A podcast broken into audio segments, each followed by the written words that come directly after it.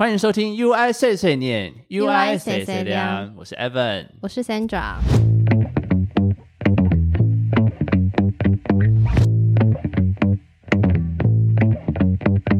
OK，今天我们访到的人比以往的来宾不一样，今天比较特别。因为其实，在 UI 谁谁讲这个单元呢，我们就是会请到一位 UI 人来跟我们讨论特定的议题。那其实今天的命题呢，我觉得一讲出来，大家应该会蛮有感的。我们到底应该要追求 work-life balance 吗？这个到底是实际还是不实际？然后尤其呢，UI 是一家说弹性很弹性，但其实步调跟节奏却相当快的地方。大家其实常常会觉得说，哦，在 UI 工作是不是一件压力很大的事情啊？啊，我的那个 timeline 排的这么紧，我真的可以做到所有我应该要做的事情吗？对，就是所谓的什么自由跟压力是一起来的。没错，那我们今天就是直接请到 UI Graphic Team Lead 档来跟我们聊一下，到底在 UI 这间公司最真实的工作状态是什么呢？那为什么我们今天会请来档呢？因为听说他是就是公司的任劳任怨代表，然后可是对看起来好像工作又很愉快。对啊，其实这蛮矛盾的欸，就是你知道一个人的工作量很大，但同时他又很很愉快。那那难道他其实我们今天会不会聊到最后发现他其实是个 M 呢？就他其实很享受这个开心开心的努力，对对让我们欢迎开心的努力档，Hello。嗨，我是当。当对于我们刚才这样的形容，你有什么要替自己说说话的吗？我觉得讲的好像一点都没错。所以常工作的时候，其实虽然压力很大，或者要做的事情很多，但你其实还是觉得蛮开心的嘛。嗯，我觉得这个好像是近两年比较有体会到的事情。就在在在这之前，好像都还是一名纯奴隶。哦，那可以谈一下你加入 UI 多久了吗？所以是这两年加入多久之后，在这两年开始有一个转念的过程吗？嗯，我我我来这间公司大概三年多了，然后嗯大概在进来大概一年的时候，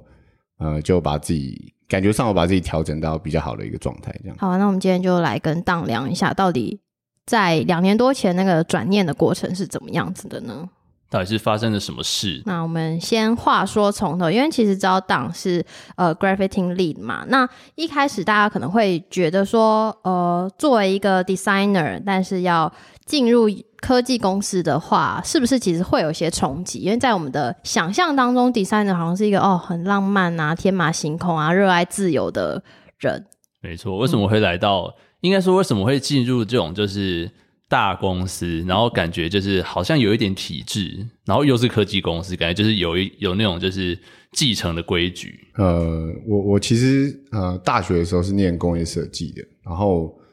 呃我我这个人一直都蛮喜欢东摸摸西摸摸，就是好像比较难一直停留在同一个领域，然后持续耕耘。然后大学毕业之后就开始去碰、呃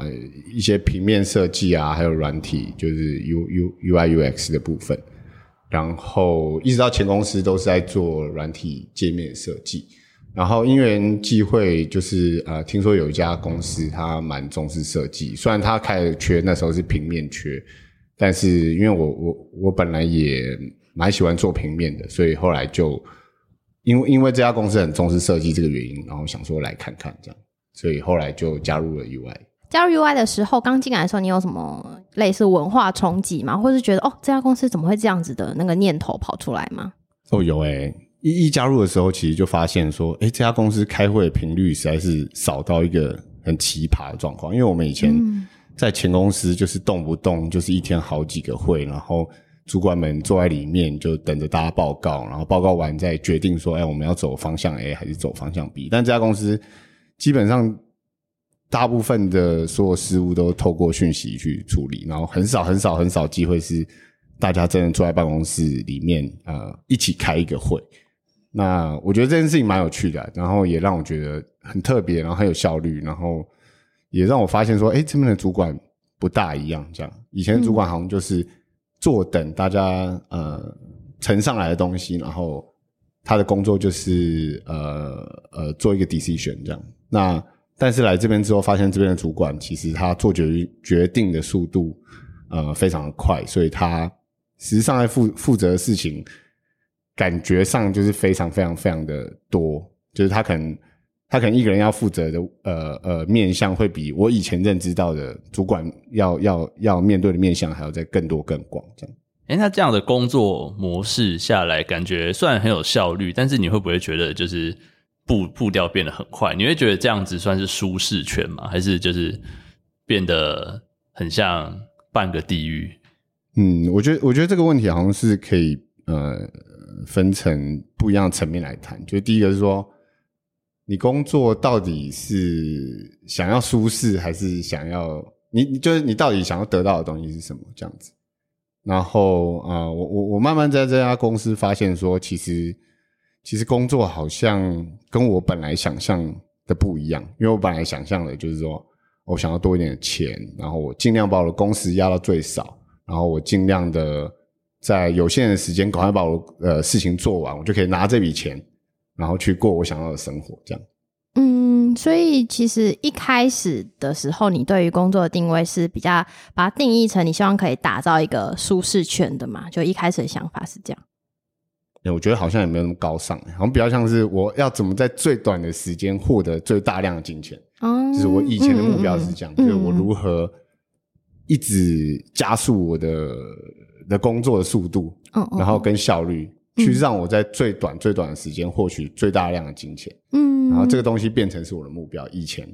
那我后来发现，后来才呃慢慢看到说，哎，这这些事情好像有在我的价值观里面有有点不一样，就是因为我进到 UI 这家公司，这样，就是你看，你看这边的主管啊，其实啊啊，像我我我刚进来，我就一直在看我主管到底要干嘛，然后我就在想说，他他他他他他。他每天面对就是这么多很快速的事情，然后很复杂的决定，那他应该是领蛮多钱的这样。那呃，你们你慢慢会发现说，好像也不是这样。就是你你你你从旁边去观察他的情绪啊，然后的谈吐啊，你会慢慢发现这些人真的是很热爱自己的工作，在做这件事情。嗯嗯，对对对。所以那时候算是有从你当时的主管的身上看到一个你想要追求的一个枝芽的影子嘛，一个缩影。对，可以这样讲。呃，我以前的方法比较像是，我都会看他的成就是什么，就是他啊，比如说他他他带几个人啊，然后或者是 maybe 他可能领多少钱啊，或者是。呃，他现在做的案子多寡，这样就我以前会比较从这个方面去看。那竞争公司之后，我发现说，第一个好像你好像也追不到他那个样子，因为这边这边厉害的人就是比较，我我我我是觉得比外面厉害蛮多，所以好像有一些有一些有一些东西你拿到你也不一定扛得住这样，所以呃，我就开始慢慢观察到这边的呃主管们他们。他们其实是用一个不同的心态在工作，比如说他们他们是认真的，呃，觉得这件事情是他们生命中的呃一个重要的目标，然后他们想要去把这个目标实践出来。那这样的动力才驱使着他们一直在啊做做这些这么困难的工作。那这个东西慢慢也变成我现在的目标，这样。哎，那现在听听到现在，其实好像觉得就是。故事到现在感觉都蛮顺利的，因为刚刚就是提到看到主管这样做，好像感觉他也主管也是把这件事当成他的人生职业，就是他人生想要追求的目标，就是他的工作嘛。那怎么会有就是两年前我们刚刚说才刚领悟的那个转捩点？嗯，其实就是 我我有一段时间就是呃，那那时候我们听只有我跟另外一位同事，然后那位另外一位同事就是。因为家里有些有些事情必须要去处理，然后所以啊离开了一阵子，这样，然后那时候就变成，嗯，你可能两个人的工作，一个人要把它做完，然后你就会开始没日没夜，然后啊一直有处理不完的问题啊，解不完的 task 啊，呃，如如雪片飞来般的 email，要要要把要把它看完这样子。嗯，那你那时候觉得自己？那段期间最主要压力源是什么？时间不够用吗？我我觉得压力源呢，好像可以这样子拆分。就第一个就是说，呃，你的问题是来自于哪里？那根源是什么？然后第二件第二件事情就是那个压力来自于哪里？因为这两个事情好像是有一点点不一样的。哦，你说压力的来源跟压力的问题的本身，问题的本身哦，所以我们应该要把这两件事情拆开来看。对对，我举一个例好了，就比如说，比如说你今天上了一个稿，然后就你发现有错字，好，对，举例是这样好了 对，然后这个这个东西通常你啊、比如说你的主管一告诉你，呃，大概大概有两种人，一一种人就会想说啊，我要怎么处理这个问题？那第二种人他就会想说，惨了，我的主管等下会骂我。哦，嗯确实是，嗯对，然后如果你是第二种人，你的你那条路就会比较艰辛一点，因为你做事做到一半啊，三不五时，你的头脑就会再给你一个画面出来，就是你主管在骂你的样子，哦，嗯他就觉得哇，怎么办？好紧张哦，怎么办？嗯他等一下要骂我了，我又做错了，怎么办？嗯嗯我上次阿明明就跟我讲过了，为什么我这次又错？嗯啊，你就会很容易一直在重播那个画面，有没有？嗯你们应该有这种经验。嗯就是当你经历一个呃呃情情绪起伏很剧烈的事件之后，嗯嗯然后你一直在头脑里面重复播放那个东西，嗯，比如说比如说你跟女朋友或男朋友分手这样子，然后你就觉得哦好难过，然后就一直把那个画面拿出来，一直重复播放，一直重复播放，一直重复播放。嗯，对感觉脑袋在上瘾。对对对对对，然后你这时候就会很难，那个东西就会把你卡住，然后你就会你就会蛮难再往前走一步的。嗯嗯，感觉说，感觉很像是你自己在把自己笼罩在一个负面情绪或是一个外在的压力里，就导致说你可能没有办法专注在当下应该要做的事情或是下一个决定上面。对对对，而且那个负面情绪也许不是负面的哦、也许是我今天做了一件很成功的事，然后我好开心，然后我就一直在重复那个开心，导致我下一件事情没有往前走，哦，就是也是有可能，就是人只要就是面对一个很剧烈的情绪反馈的时候，你其实会一直把那个东西拉回来，嗯或者是或者是你预判未来有一个情绪很大的反馈，比如说我我猜我主管等一下会骂死我这样子。嗯啊，你就会一直把那个东西在你头脑里面一直 repeat，一直 repeat，一直 repeat。然后这时候你就会想说，完蛋了，完蛋了，完蛋了，我做不完，完蛋了，我改不好，完蛋了，怎样怎样怎样怎样怎样怎样。然后后面就有很多东西被拉出来，这样你就进入一个比较不好的循环里面。嗯嗯嗯所以我觉得，呃，第一步应该说你要先把试着把呃试着把自己先先停下来一下，不管你用深呼吸也好，去洗把脸也好，反正你就是先让自己先 reset 一下，然后重新再回来看一次这个问题，嗯嗯嗯。然后试着把你的问题跟压力放呃分开来，然后想办法从问题着手嗯，然后从那个，然后然后抛开那个想象中的压力，这样子。嗯嗯对，嗯。所以回到我刚刚讲的那个状况，我那时候状况比较像是事情太多了，然后那个多就是压到我喘不过气，然后我就产生了很多负面的想象，比如说啊，为什么不早点多找人啊？啊，这么多东西要我一个人做，怎么可能做得好啊？我就算交了，我我东西出去也是被打枪啊，也是不 qualify 啊，怎样怎样怎样，你就会一直有这些想法跑出来，就是笼罩在你平常日常生活中的每一秒每一刻，它就会一直提醒你、提醒你、提醒你这个东西。所以你要先想办法把那个东西放掉，然后很理性的去试着去看待这个问题的本身。对，嗯，可能就是对过去的怨恨，还有对未来的紧张，就是先把它排开，然后我们先去找出到底是确切是发生了什么事情。嗯嗯对，但蛮好奇的，就是因为人在一个情绪的时候，他往往就是很难自己跳脱出那个情绪嘛，就他有时候会像一个泥泞，把你一踏进去就越陷越深。那蛮好奇，就是当当初自己意识到自己处在这种情绪当中的时候，你是做了什么样的事情？然后才让自己觉得说，哦，我一定要脱离这个情绪。我现在要回头来看问题的本质是什么？那下一步我应该要做什么事情？嗯，我我觉得这跟经验蛮有关系，还有你有没有时常的去观察自己的情绪，就是、呃，大部分你在很生气或者是很沮丧或很开心的时候，你其实很容容易忘记那个呃一一个旁观的你这样子，你很容易忘记有一个一个人就在你背后看着这件事情，然后你很容易就跳进那个那个第一人称视角去一一直一直重复播放，所以我觉得这件事情其实跟你啊的经验有关，就是你你其实每一次都发现你有这样子的问题，然后你一直在 repeat 那些呃呃呃过错，或者是扼腕，或者是担心害怕。其实你要理你要开始理解到说这些东西跟问题的本身是没有关联的，哦，然后它是会让你陷入泥淖的。就你要开始去理解这件事情，理解了之后，你才有办法在之后的问题来的时候，你去第一个时间想到说，哎，我以前有这个东西存在，然后我要试着把它放开。嗯嗯所以我觉得第一件事情是你还是要先试着想想过去你的经验，然后从那个经验去学习到说，哎，这件事情原来是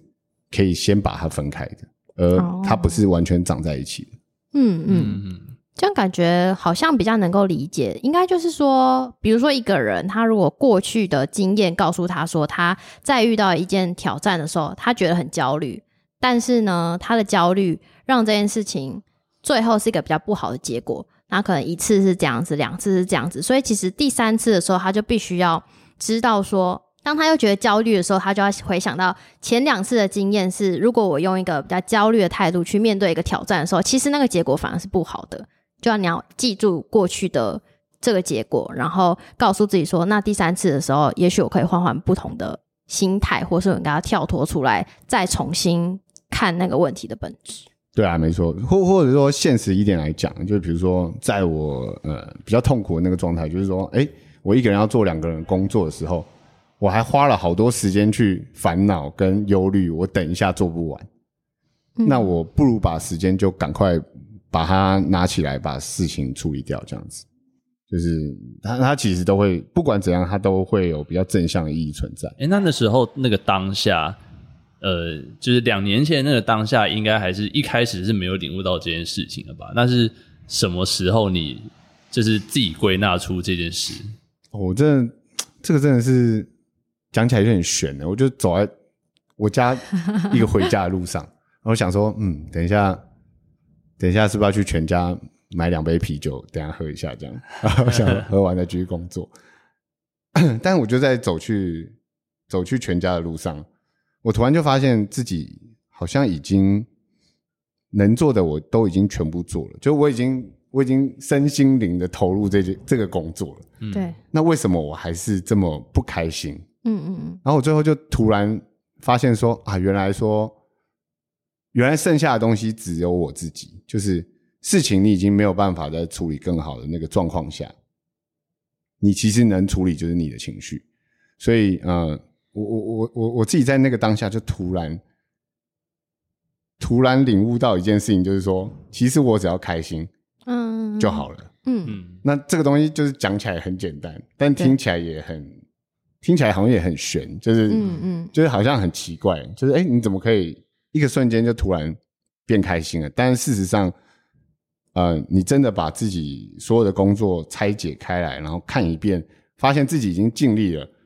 然后还是没有办法解决。这时候，我觉得我我在那个当下就觉得，就有有心态，就有点想说，那不然我们来看看到底会发生什么事。这样，就我我我就继继续的用力下去，那看看事情会不会好转，这样子。嗯嗯嗯，对，然后的确，我我的感觉就是事后的确回来看，就是就是那一段时间，呃呃呃，从我开始试着把把念头转成正向的开始，呃，其实做所有事情都顺了起来，然后运气也变得比较好。哦，对对对。刚听下来，心中刚才突然有个小疑问，就是你那个转念的当下是喝了酒之前，还是喝了酒之后？喝酒之前，喝酒之前，哦，我还想说会不会？清醒的转念，对啊，这样就蛮比较有道理。就如果是喝酒后转念，我会觉得，嗯，好像不是那么可，突然变不可信。对对对对对，原来如此。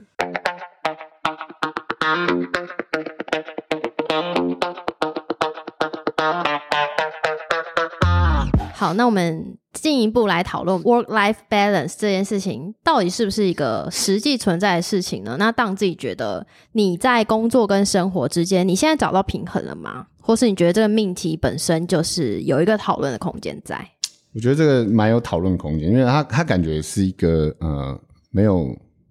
没有办法终结的一个目标了，就你很难走到一个终点说哦，我现在已经完全把这个东西平衡住了。它应该是你人生中一个时时刻刻要努力的课题，这样对啊。所以我觉得第一点应该是你必须要呃先了解你工作的目的。哦，这好难哦。那工作目的，我想一下，大部分人可能最直觉的会想要钱吧应。该就是赚钱，然后什么一年出国旅游几次啊，就是然后买房子、买车，嗯哇，你把大多数人的目标都讲完了耶。对，就差不多这样子。嗯，对吗？你那 Evan 你的工作目标是什么？我工作目标哦其实好像就是，要说实话，其实其实就是钱一定一定是重要的事情啊，然后然后再来就是再来就是我会检视我在每一年的工作到底有没有进步，然后就是看、哦我就回就回去看以前做的东西，或是以前想过的东西。如果我觉得我以前怎么会这样想的话，那大大概率就代表我可能有进步。那我就会想说，哦，那还可以，就会觉得好像有做些什么，然后我自己会觉得比较开心。嗯嗯，听起来蛮合理的，就是自我成长这一块也是被你衡量在你工作意义之一，这样。对对，就类似马斯洛三角形吧，就是我的那个基本需求满足了之后，嗯就是向上追求什么意思？马斯洛三角形。就是最底层它是比较物质面的，对对物质面，然后物质面满足了之后，我就要开始追求自我实现。哦，我觉得我跟 Evan 刚刚提到的可能差不多，就是在年轻的时候，刚出社会的时候，还是会以追求金钱为一个主要目标，就会觉得说，哦，我工作，比如说我花的时间很长啊，我会费了这么多的力气，那我当然会需要一些实质的回馈。但是可能在出社会四五年之后，你就会慢慢的知道说，你要能够维持一个好的状态，让你的这个工作是可以持续很久的，那你势必会需要一些，比如说。工作上的成就感啊，或是你每一年你会想要自己可以学到一些新的东西，感觉自己是有在成长这件事情，我觉得对我来说也会是蛮重要的。嗯，对就是知道自己的工作是可成长的。对对对，就是如果我觉得最糟的情况，其实不是你在进步，或是你在退步，因为这两种状况是你可以很清楚的意识到我在往前走，是或者是我在往后退，但是最糟的情况，我觉得是停在原地。就是因为停在原地的话，你就会有那种很 struggle 的感觉出现吧。就你觉得哦，我好像没有更好，我没我也没有更坏，那我是不是一辈子都这样子？嗯，对啊，对啊，对啊。所以我觉得，其实你们两个讲的都嗯没什么错，跟我的经验也蛮相符的。就是呃，我我我自己在看工作这件事情，第一个一定是为了钱嘛，嗯，那只是钱这个东西，呃，它会慢慢的淡化，它会从它会从维持生计慢慢转换成一种成就感。就你的钱，他可能在你大学呃大学毕业的时候设立的那个目标，你现在已经达到了。嗯就我我我我可能一个月要赚多少钱，我才可以呃养家活口，或者是过得我想要的的人生这样。对，那商号这件事情应该会慢慢达成。那我们也不会觉得说，哎、钱钱多了我就我就不要嘛，我们一定会继续把这个东西追起来。嗯那只是剩下的东西，它已经脱离维持生计的范围了，它会慢慢进到成就感这个部分，就是哎、我月薪对不对？有年薪对不对？几百好几百万，然后你就会觉得，嗯哎、我我是不是比别人成功啊？就是这个东西，它会转化成另外一个东西回馈到你身上。嗯嗯，对，那另外一个比较重重要的东西，就是其实就是成就感，就我们要也也就是你们刚刚提到的是呃实现自我价值，就是我要怎么让我自己觉呃觉得说我做的事情是有意义有用，然后对这个社会啊这个世界啊或对我身边的人是有帮助的。等于说后期其实你透过这样的思考，比较能够确定你工作意义在哪里了嘛？就是跳脱出单纯的金钱层面，这样。呃，可以这样讲，对。嗯，但我觉得这个东西啊、呃只是第一步，就是你你你必须要先试着去了解你自己工作的价值啊。嗯嗯那我我我认为第二步应该说啊，想办法从工作里面找到意义，然后这个东西其实跟选工作就很有关系了，就是你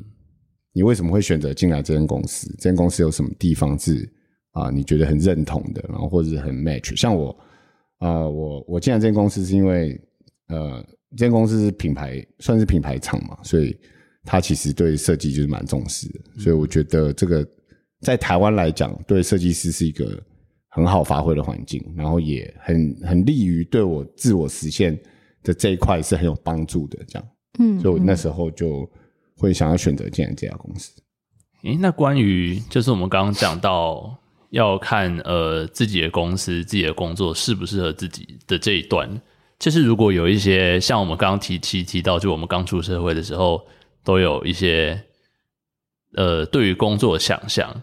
然后刚出社会的时候，可能我们也没有能力分辨这个，就是我们刚开始做的工作到底符呃符不符合我们的想象。那有没有什么建议是给如果有一些新鲜人，然后他可能刚工作一两年？然后我们可能有什么方法让他自自我检视，就是现在的工作到底到底有没有办法帮助他达到他想要的？呃，我觉得，我觉得自我检视这件事情，其实，嗯，我自己在看，我是觉得有一点困难的原因，是因为你很容易把原因，呃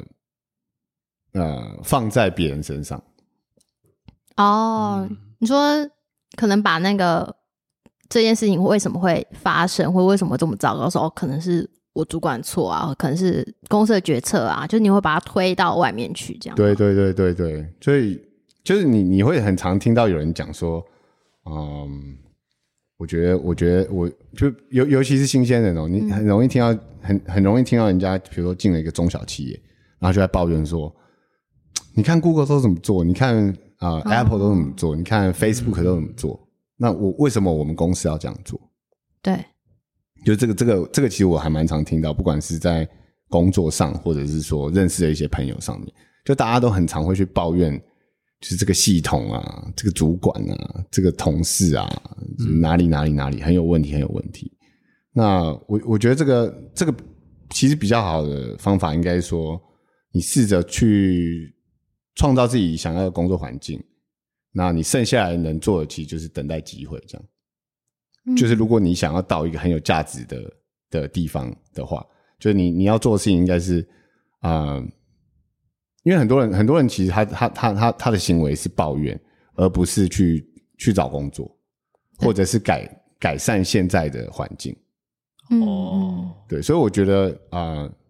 以以一名员工比较好的。好的观点来看，我会觉得说，你第一个要做的事情就是你已经选择这家公司嘛。假设这家公司的基础方向跟你原本认知到的没有什么太大的出入，那也许就是说你身边环境中有些地方是你不喜欢的。嗯，那我会觉得你第一个要想办法做到，应该是呃呃改变你的工作环境，就你要试着从呃人事物去下手。那物可能是最简单的嘛，就是我需要怎样的。东西，或者我需要怎样的装备，我才可以完完成我我我要做的工作。那事情可能就会更深一层，就是比如说我看到这个啊，这个这公司的 process 有问题，我没有勇气呃举起手来跟主管讲。那主管不理我，那我有没有勇气直接去跟其他的部门去协商出一个可行的方案，然后然后提报给主管？这样子，那最最难就是人嘛，就是你要怎么让。你身边的人变成你想要的样子，然后跟你一起往那个你设立的目标前进，这样子。嗯嗯嗯。对，那我觉得这这三点是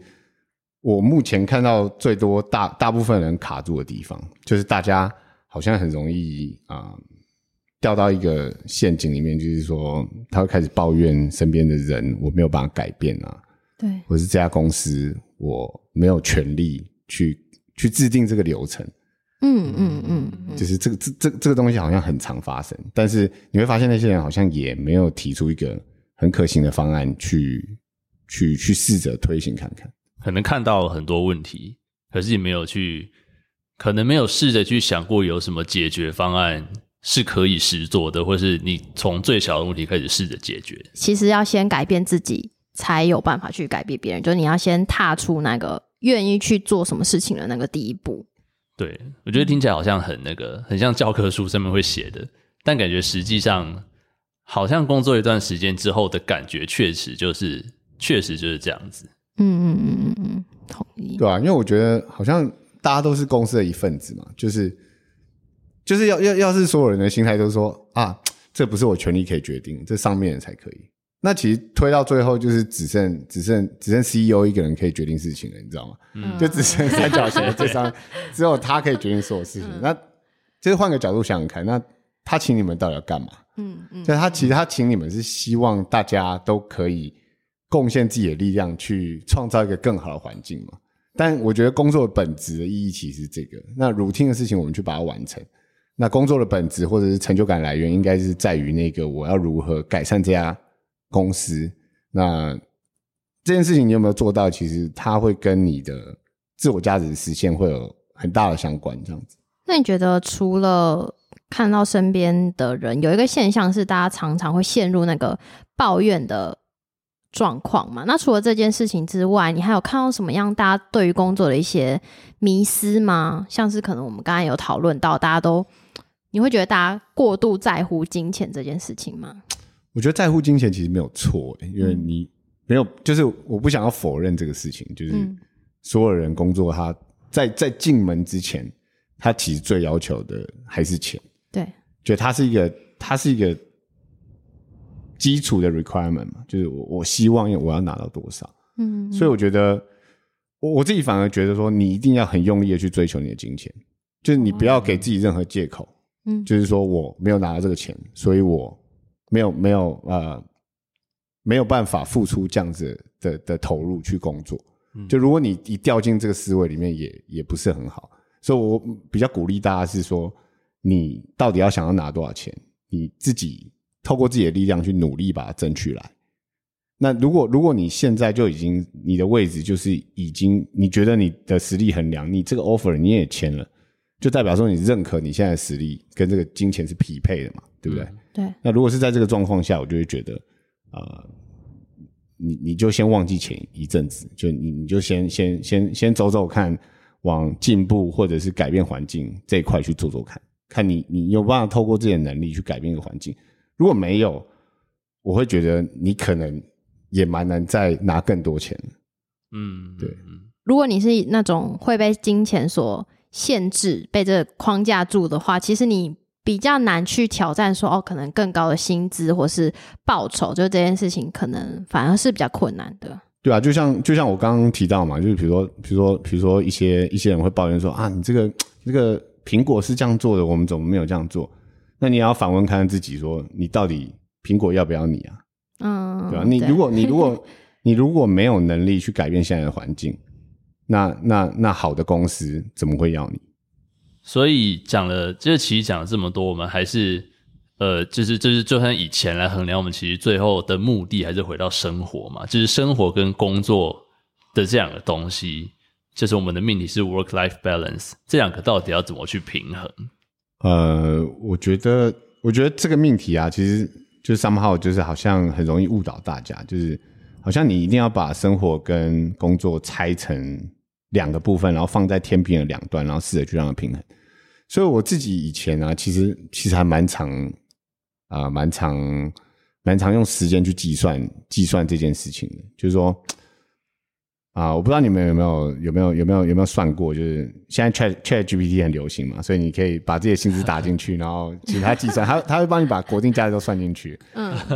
就可以你就可以完全的算出自己的时薪是多少。嗯你就会想说，哇，我在那边八小时，哇，我一个小哇时就赚多少，或者是啊，我一个小时怎么才赚这么多？嗯对不对？嗯比麦当劳还少，这样我到底在那边干嘛？这样，所以你就很容易去拿时间去计算你的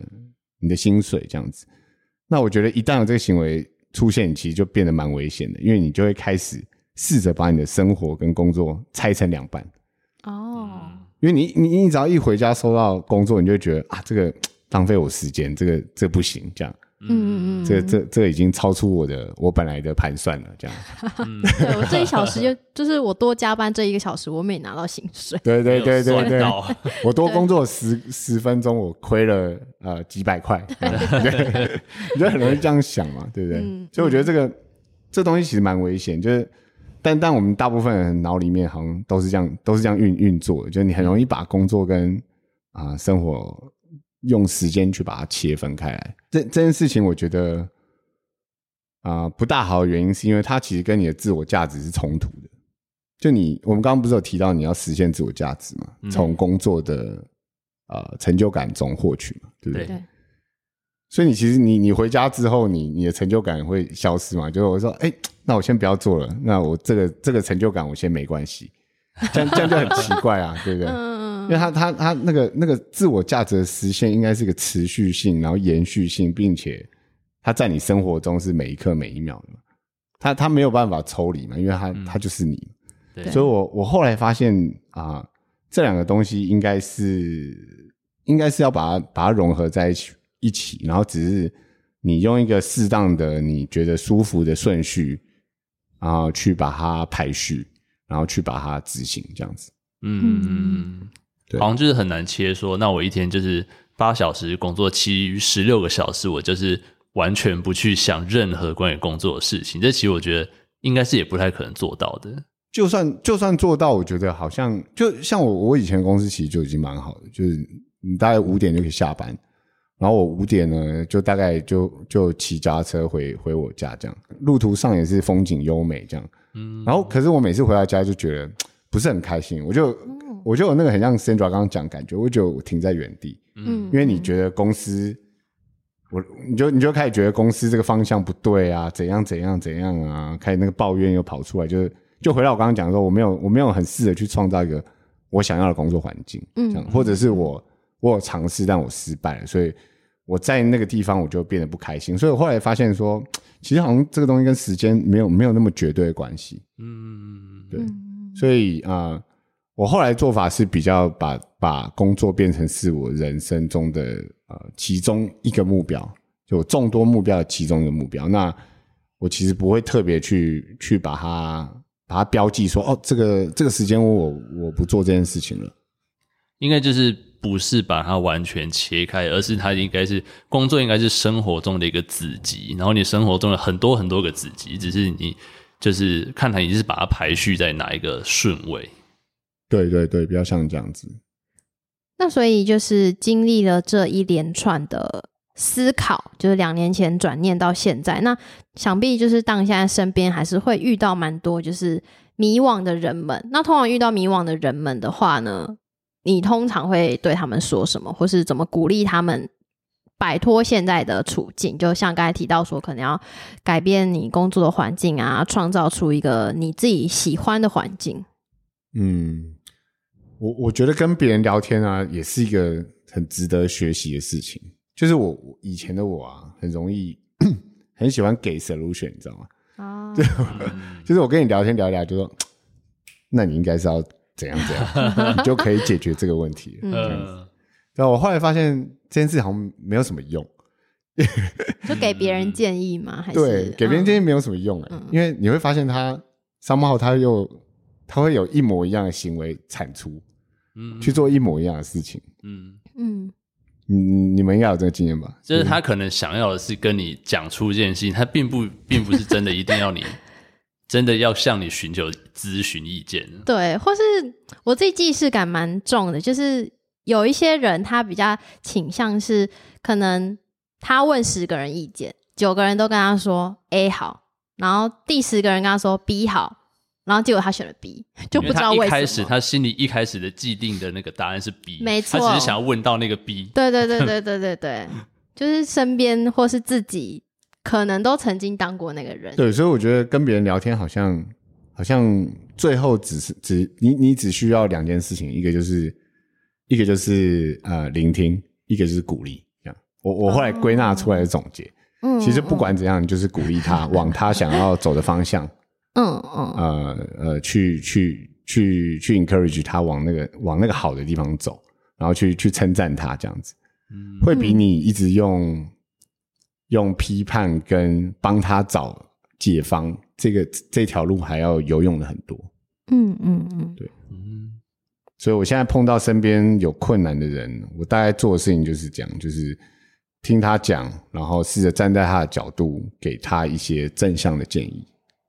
哦，其实好像有发现，就是聆听者这个特质并不是非常常见。就是其实很多人，就像刚刚当当刚刚讲，就是聊一聊就会很喜欢给人家 solution，但有些人需要的不见得就是需要你给他一个就是执行的方案，就是嗯他可能需要就是你给他一点支持这样子。对对，没错。那那既然其实刚刚听下来，当现在变成一个是比较充满爱的角色嘛，就是你身边如果出现一些陷在泥淖或者很迷惘的人，你会希望就是去同理他们的处境，然后去帮他们想说，那怎么样子做会更好？就算可能不是一个实质的建议，那比如说你现在把自己带入到那个角色里的话，你会不会有一些步骤是你认为可以帮助那一个人，或是你自己去继续走下去的？嗯，我觉得这好像就回到我们刚刚整篇讲的议题啊，就是面对压力，嗯，第一件事情可能就是要先深呼吸，然后往后退一点，然后试着把压力跟问题分开，然后呃，针对压针对问题去去解决，然后最后一个就是转念最难的嘛，就是啊，试着把困难看成一把钥匙，就是你可以用这个钥匙去开你人生很多不一样的门，这样。嗯那再来就是了解自己的工作，然后呃，从工作中找到意义，然后啊、试着试着把你的工作跟